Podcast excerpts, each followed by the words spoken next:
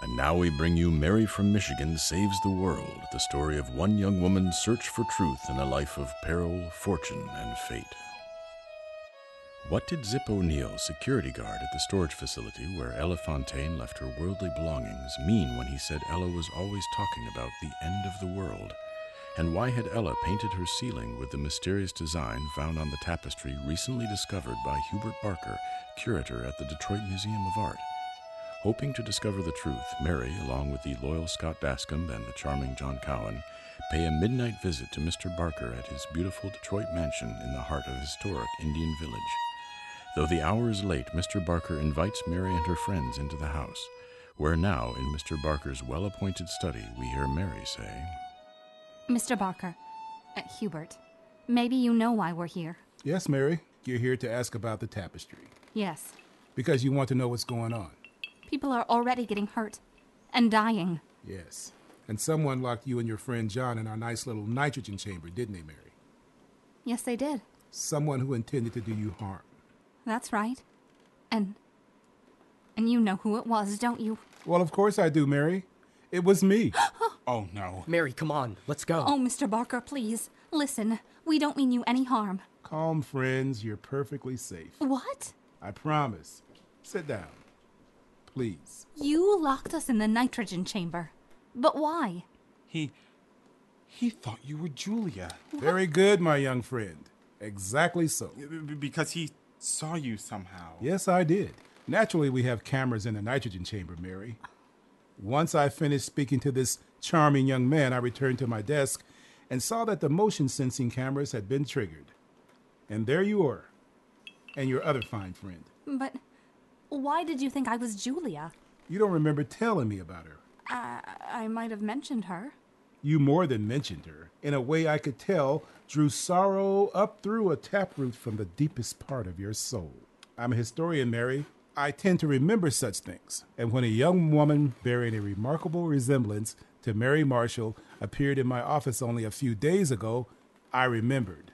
Because although this woman looked so very much like the Mary I knew, she was plainly an entirely different person Oh, a person driven by anger and fear and revenge.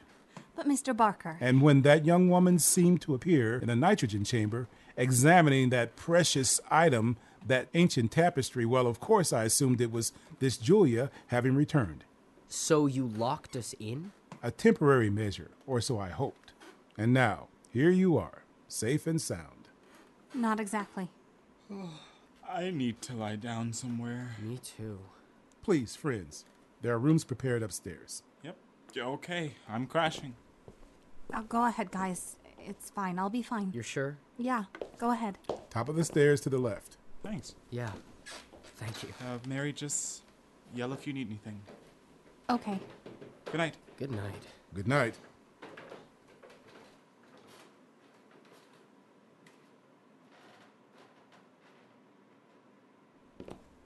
You do look rather weary, Mary. It's been a long day. You find yourself in the middle of something very strange. That's an understatement. Forgive me. I'm just now becoming used to it myself. It took me some time to get accustomed, and of course, I don't understand much of it yet either. And what I've been able to piece together so far isn't very coherent, I'm afraid. It's all about the tapestry? As far as I can tell, the tapestry is only a component of a larger story whose boundaries, well, as I say, I'm still rather new at this too. The tapestry is Is it as old as you say? it's quite old, yes. Where did it come from? That part I believe I'm obliged to keep to myself at the moment, but well, I can say that in some ways this is an avenue I've been pursuing for many years. My entire career, in s- in a certain sense. The quilts. Yes, the quilts, of course, uh, and the stories they tell. You have a quilt. A blue and silver one. I do. In the museum. That's right. Scotty mentioned that you'd showed it to him. It's blue and silver, too, like the tapestry. Yes, I like to keep that one on display in the hopes that it might act as a sort of invitation An invitation to who? to anyone who might know more than I do to come find me, which very plainly they have now done, like it or not. The tapestry you have. Does it show a solar system? It does, doesn't it? There are various interpretations one can make, of course.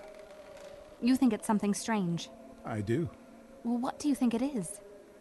One of my areas of expertise, Mary, as just possibly you remember, is the construction of narrative through artifactual remains.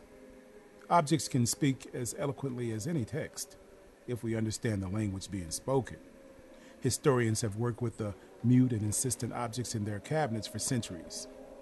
For me, the narrative I've been working to rebuild is the tale of many of my own ancestors and, and people like them.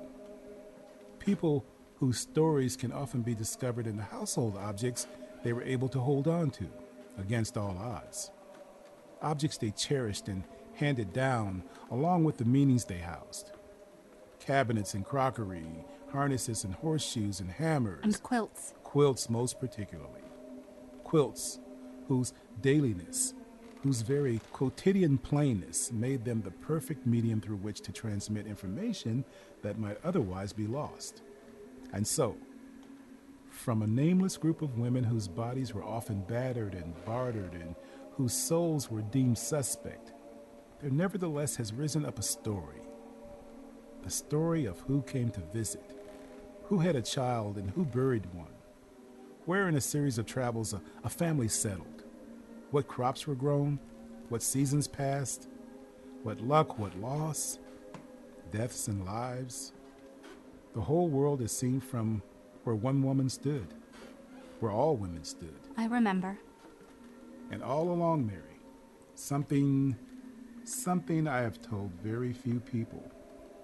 An emerging sense that, that along with everything else, I was also seeing shards of something larger.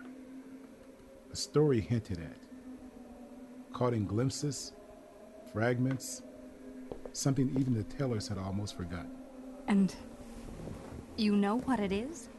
I know it's a very old story. The fragments are too widespread. The, the clues are too diffusely propagated for it to be anything other than quite ancient indeed. But what? You remember the stories the quilts tell of demons, Mary? Well, it's not just. Oh, It's not just what, Mr. Barker. one moment. I'm. I'm expecting a call. It's. Hello? What? Now? Well, I. You know it's very late. I. Well, yes. Just a moment. I'll be out shortly. What is it? What's wrong? There's, there's someone I need to see right now, and, and they're right outside. Now? Yes. Rather busy evening for me, isn't it? But, Mary, don't worry. I- I'll be right back. Just stay inside and, and stay out of sight. And no matter what you do, don't answer the door.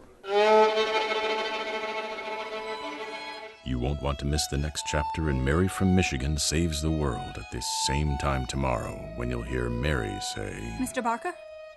Mr. Barker! Oh, who, who is that? That's tomorrow on Mary from Michigan Saves the World.